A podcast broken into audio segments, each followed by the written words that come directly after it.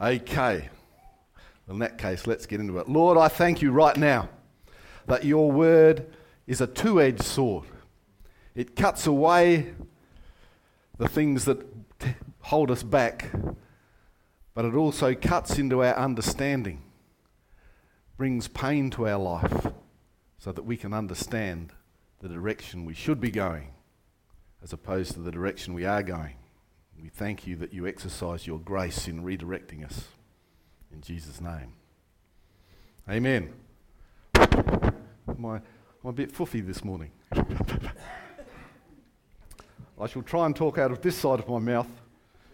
Vicky hates it when I do that. She says, Stop talking out the corner of your mouth. You look like a silly person.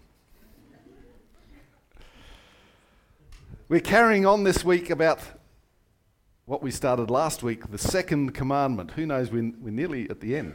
If this is the second commandment, it means there's one left. Number one. And it's interesting that as we started this series of commandments, we started with number 10, which was fairly relaxing. You know, don't covet your neighbour's goods. Yeah, we, I can do that. In fact, I, I don't really ever bother about what my neighbour's got, so I'm, I'm pretty good. If these Ten Commandments are going to be like this, I am a shoe in. Then it got to nine, nine and then eight and seven. I don't know whether you noticed, but they sort of got a bit meatier as we got into it. That you know, some of them weren't quite as clear cut and simple as we'd like, and sometimes we found that we were actually full of it when it came to fulfilling these commandments.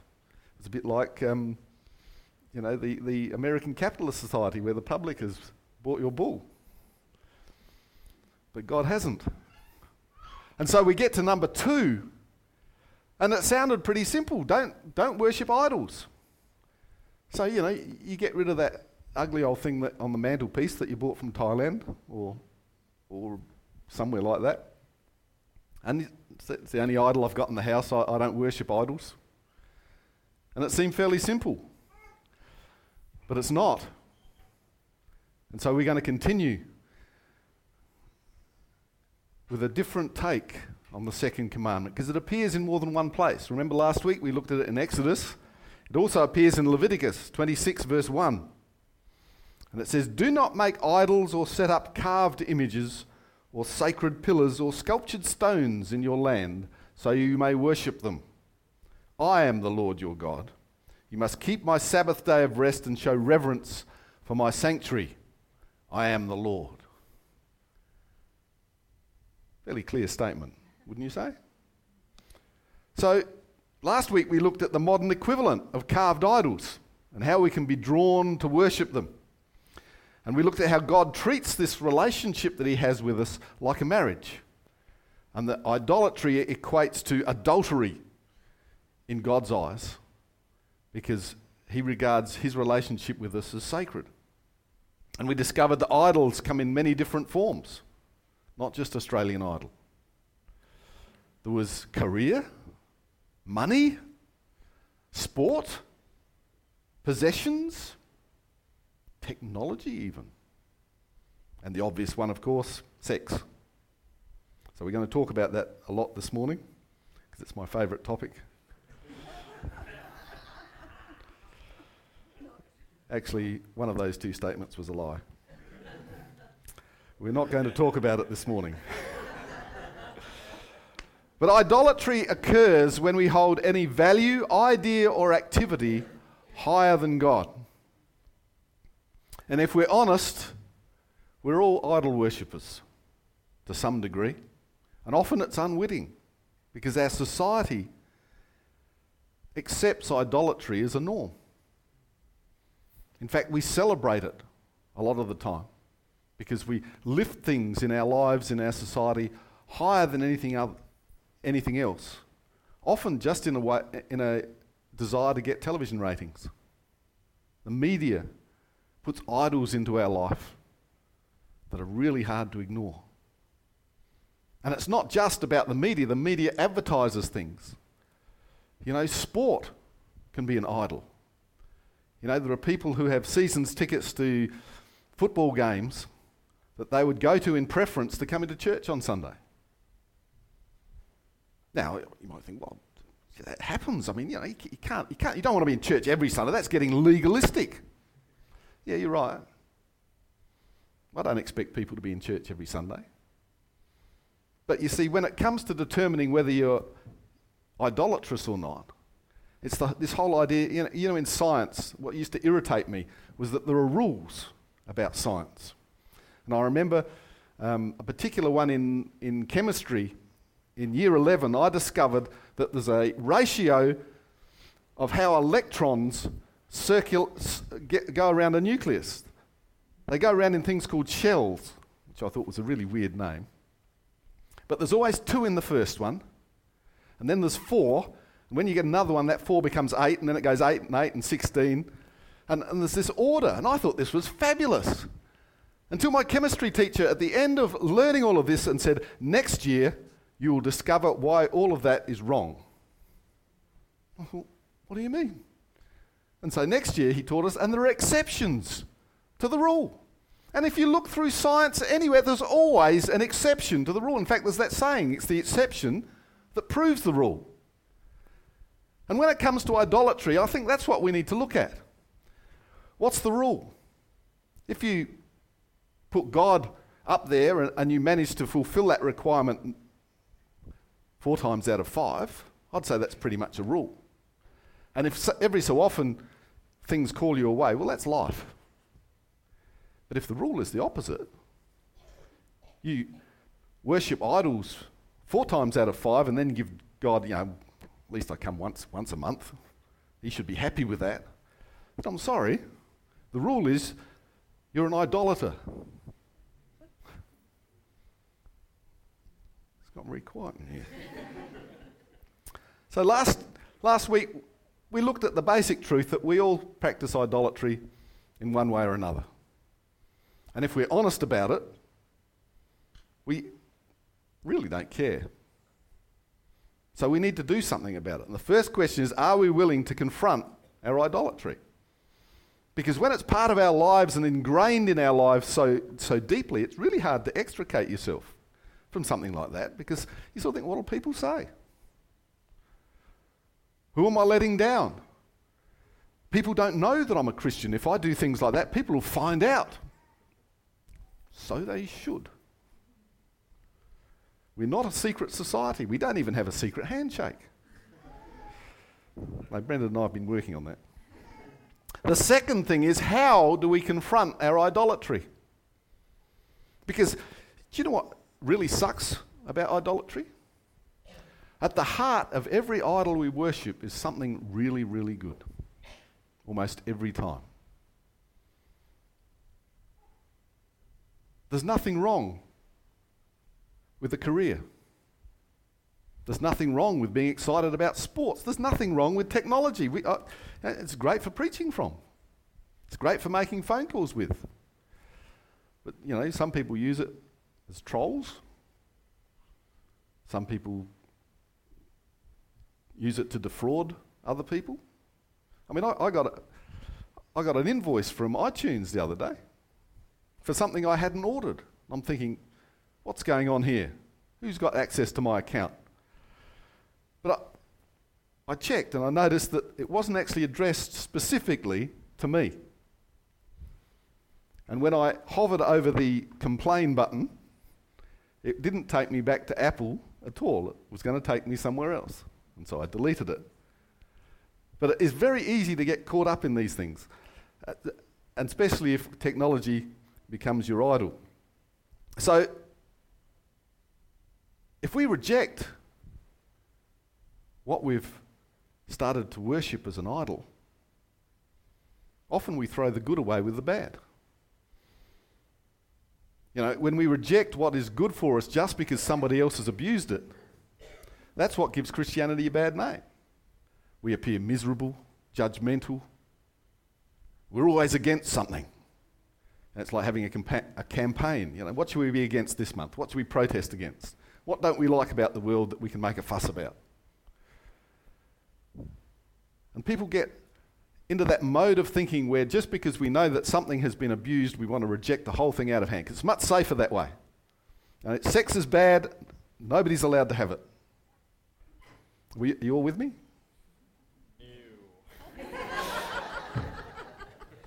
and yet, in the past, that's the sort of thinking that has been propagated through the Christian church. Sex is bad.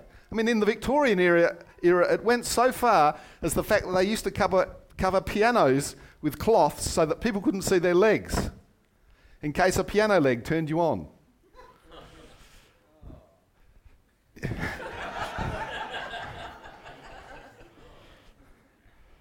well, at least Jared won't be Googling any pianos for the last next couple of weeks.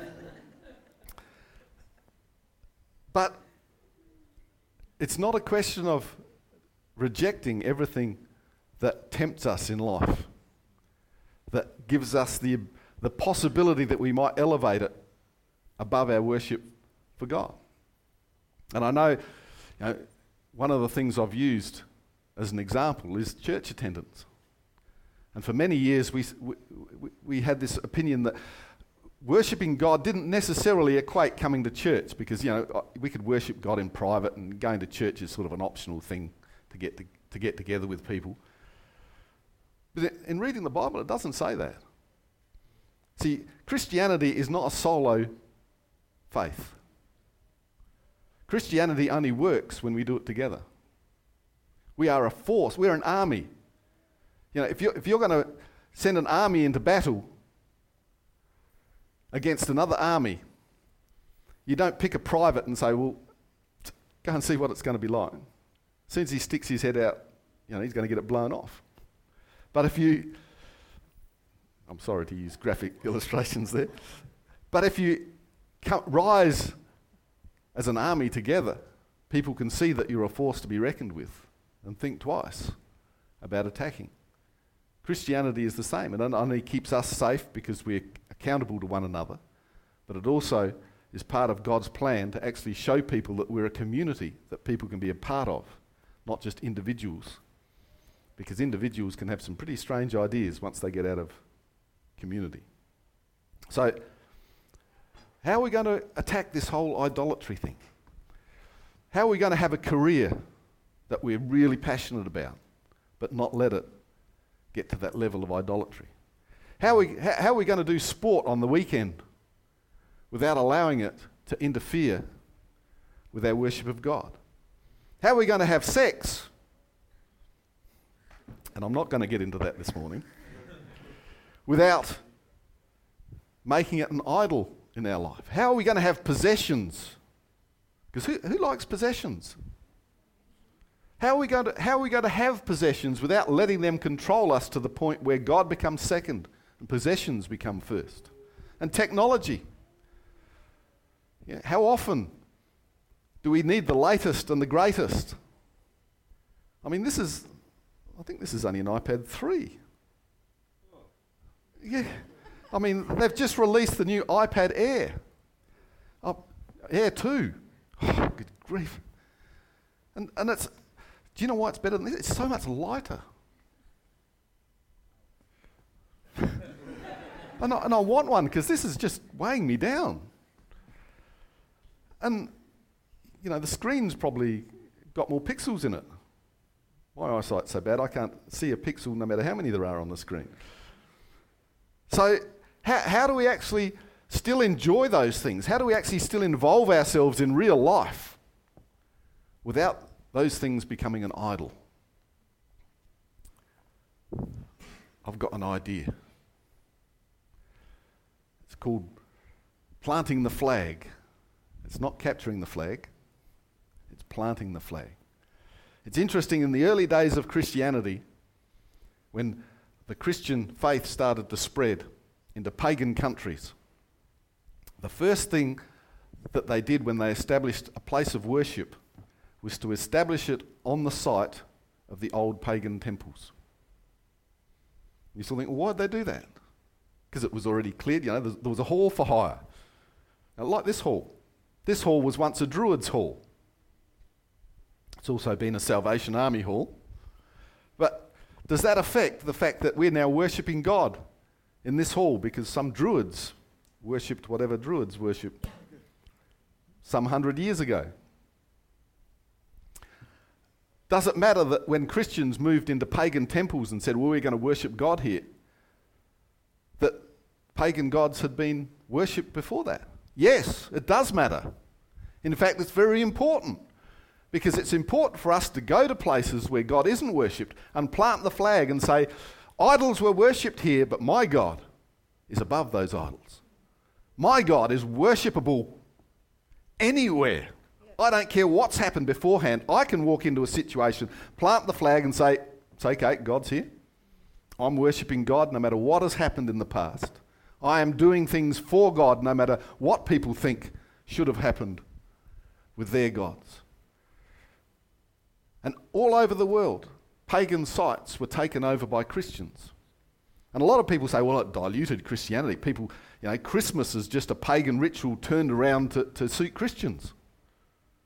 You know, Easter's done on the, you know, on the full moon of the, whatever it is, because that's the way the pagans did it. So the Christians are just copycats. No, strangely enough, we're a bit smarter than that.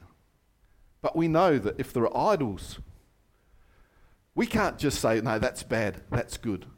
We have to walk in and say, I'm here with the power of God. I'm going to change the situation in this place because the presence of God makes that possible. You know what the problem with that is? It's hard to do. It's so much easier to say, well, this is right and this is wrong. So don't do that, do that, and keep the world and God at arm's length. And try and be, as Vicky put it earlier, perfect. Who's ever had a go at that? Who's ever been successful? Apart from Nathan. but even he would admit it wasn't for very long. so we need to plant God's flag in hostile soil. If you have a career that you're interested in, that you want to actually continue, that you don't want, it isn't just a way of getting money, you, you, you love what you do. And you want to get ahead because you can see that your skills are being used, that you've got visions for what you want to do. Your future's exciting. The pay scale just goes boom, which is exciting as well. I mean, who wouldn't want a career like that? How do you maintain that without putting that and your ambition above God? What you do is you take God into your career. Oh, I can't. Uh, uh, we've got workplace policies that say you're not allowed to mention God. Well, I didn't say you had to go in wearing a crucifix on a chain and, you know, like John the Baptist with a loincloth and honey all over it and, and a wild beard.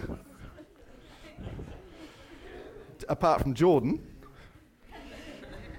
is one of the best bearded ladies I've ever seen. It's a question of going in knowing what your priorities are and standing for them against all opposition. Because there will be. People will come and say, well, why can't you do this? This is what I believe. And we have a choice to make. Does our career dictate who we are, or does God dictate who we are? Do we trust that if we follow our boss, our, our advisor, our mentor in our career, does he know more than God about our life or she? Or are we prepared to trust God and say, well, it looks as though this is the way I should go, but it's not the way God would have it? Do I trust God or am I going to trust the world? Because if you trust the world, it turns into this little carved idol in your hand and you worship it. Same with almost anything else you can name money, possessions. It's great to have them, but can you have them with a godly heart? Are you prepared to take God's standard, God's flag, and say, well, this is how I, where I stand? This is how I use technology. This is how, I think of it. Open handed is how we should think of it. Do you know I can preach without this? There's this stuff called paper, which was invented a long time ago, which is a bit like a primitive iPad, actually. Somet- and sometimes it's thinner. I mean, look at this. It's thinner and lighter than an iPad. Now, it doesn't hold as much. You get too many of these and it gets a bit thicker than an iPad. But some of the th- sometimes it's easy to find things. Not as many pixels, but we've got to be open handed about what we have because it's a question of who's our provider? God. He's above any idol that we can have. Where do we find our worth? See, careers are dangerous that way.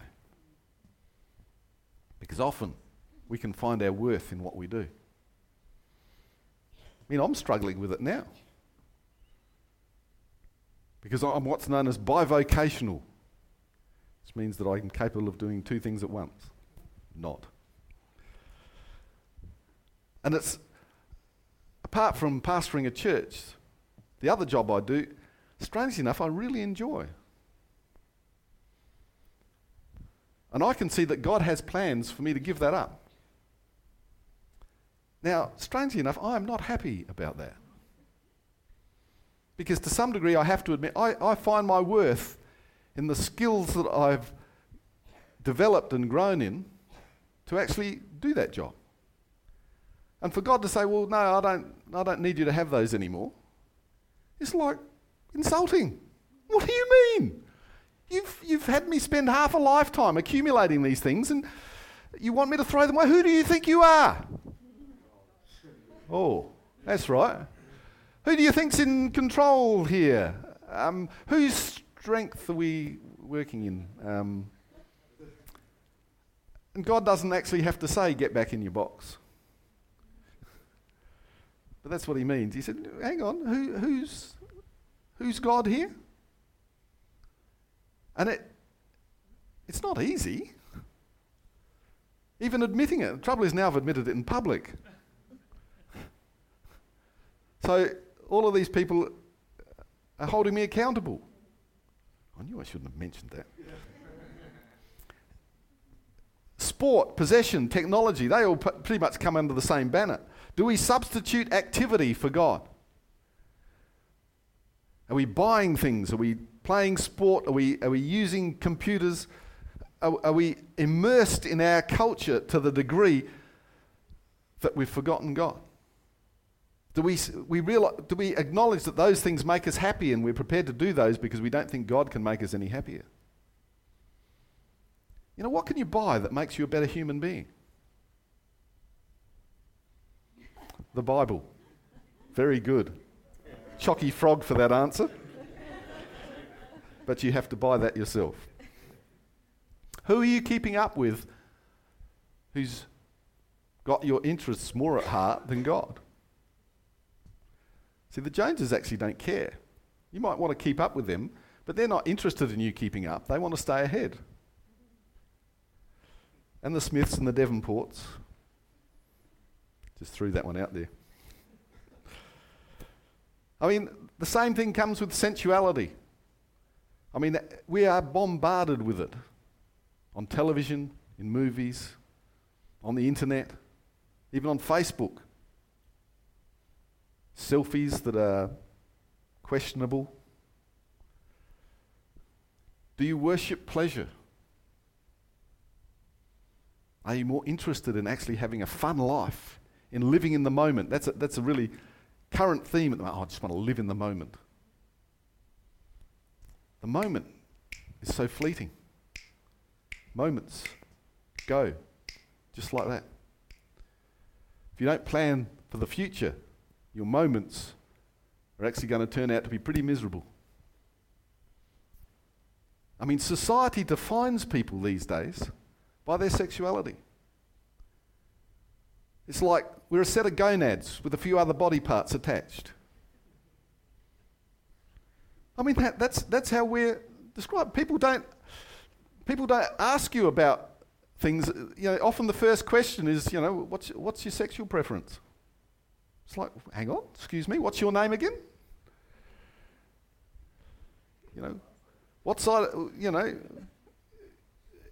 there are questions which att- uh, people use to attempt to define us, which are only a small part of who we really are and yet they're brought to the front and enlarged. I mean, I don't know whether you've ever done any history research into Japanese erotic paintings.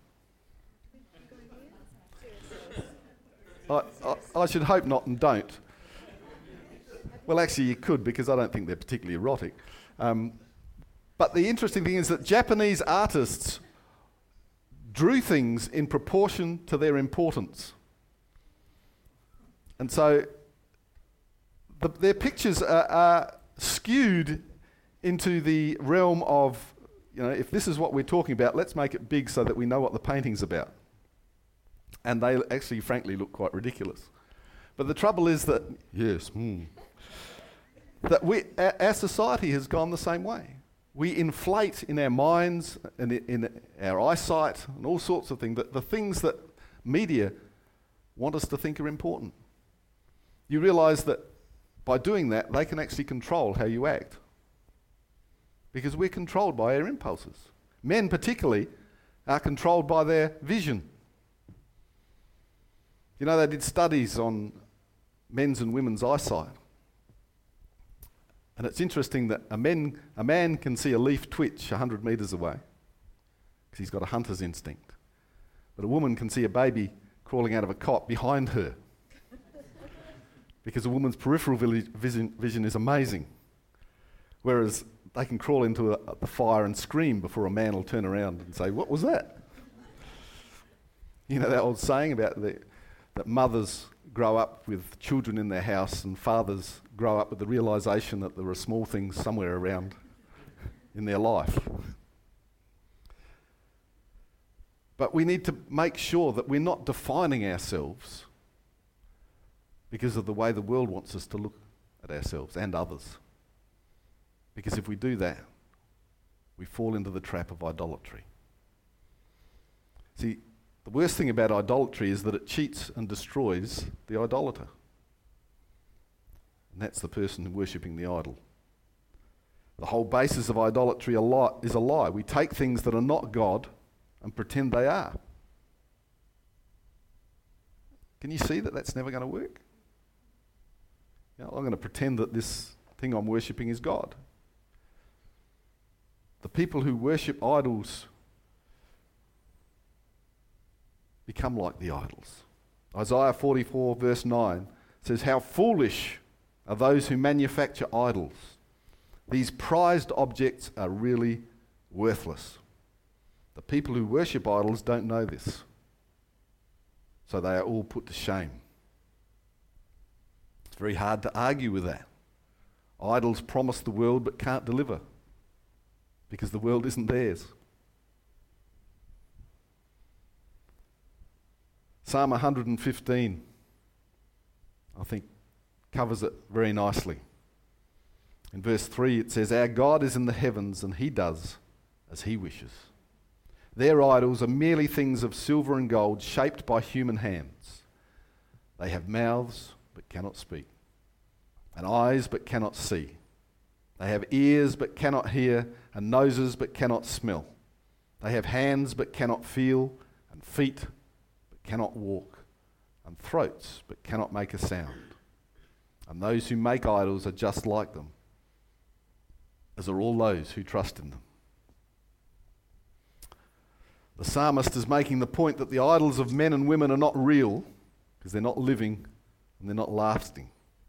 If you're in trouble, they're useless. They have feet, but they can't come to you. They have hands, but they can't lift a finger to help you. They have eyes, but they don't see what's going on in your life. They have ears, but they don't hear your cries when you're lonely, helpless, or in despair. They're useless. And he goes on to say that what you worship, you end up resembling. Worries me about some of you. So when people worship idols, they become more unreal, more false, and more dead inside. The trouble with idolatry is it makes us actually less human the more we indulge. Gosh, you lot look glum. The news isn't all that bad. We don't have to do this. If we turn from idolatry to worship God, guess what it brings us? Life. Life, an abundant life, is what God promises us. Who wants abundant life? Who's excited about living a blessed and abundant life? Who really wants to change the things in their world to reflect what God wants for them? One or two of you. Oh, let's, let's, let's stand. George, can I get you up here?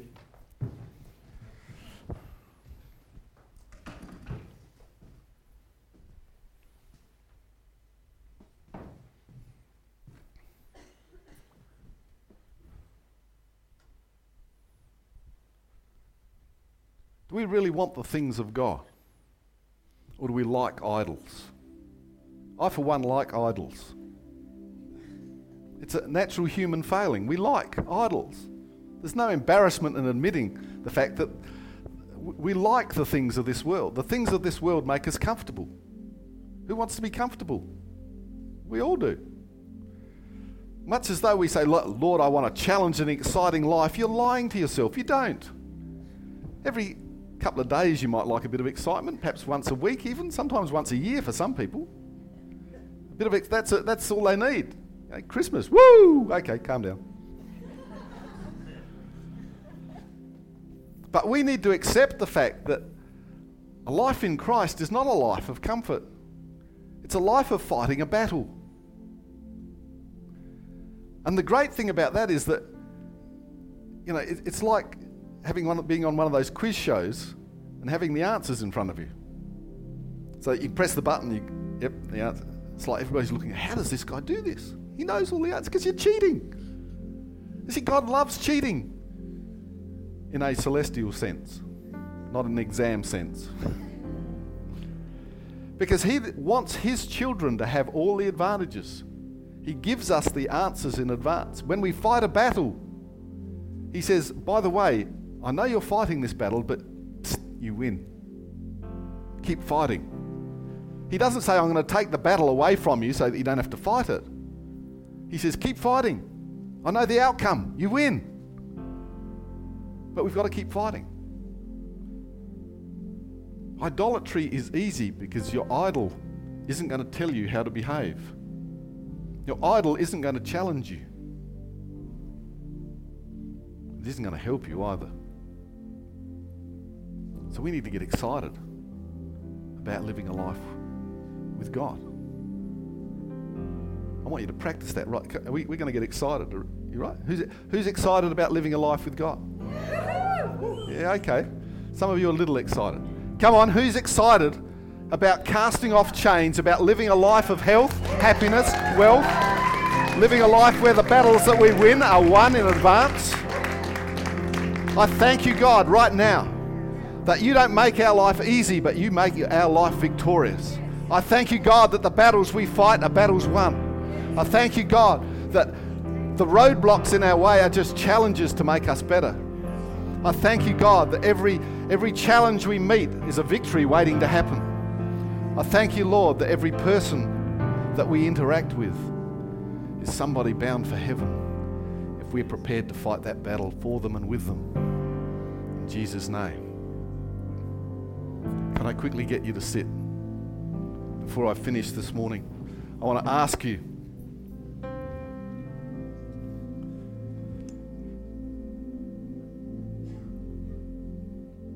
To be called a son or a daughter of Almighty God is to be a part of His family. Now, if you want to be a part of my family, it's probably a bit too late. But you see, to be a part of God's family, you don't actually have to be born into it. In fact, you can't be born into God's family. It's an invitation only event. It's really exclusive because God actually invites everyone. Doesn't sound very exclusive, does it? But He issues the invitation to join His family to every single person. What's exclusive about it is that it's up to you to accept the invitation. And God makes it really simple. He says, You have to know that I am your Lord in your heart and be prepared to state with your mouth that that is the case. So, can I get everybody just to close their eyes? And if you're here and you have never accepted that invitation of God to become a part of His family, and you have never said a prayer where you say, Lord, I thank you that you accept me into your family. I turn away from my old life and I start a new life today as a member of the family of God. If you've never prayed a prayer like that, then I want to give you an opportunity this morning to pray that prayer and accept God into your heart to become one of his family. While every eye is closed, no one's looking around. If that's you this morning, I want you to pop your hand up. And I'll acknowledge that and we can pray that prayer together to invite you into the kingdom of God. Is there anyone at all who wants to make that decision this morning? You may have made that decision some time ago. But if you're honest, you have to admit that you haven't been living it. God reissues the invitation, even if you've accepted it before. If you want to re accept that invitation this morning, you can put your hand up. Because God is the God of not just the second chance, but any chance that you give Him. Anyone at all this morning.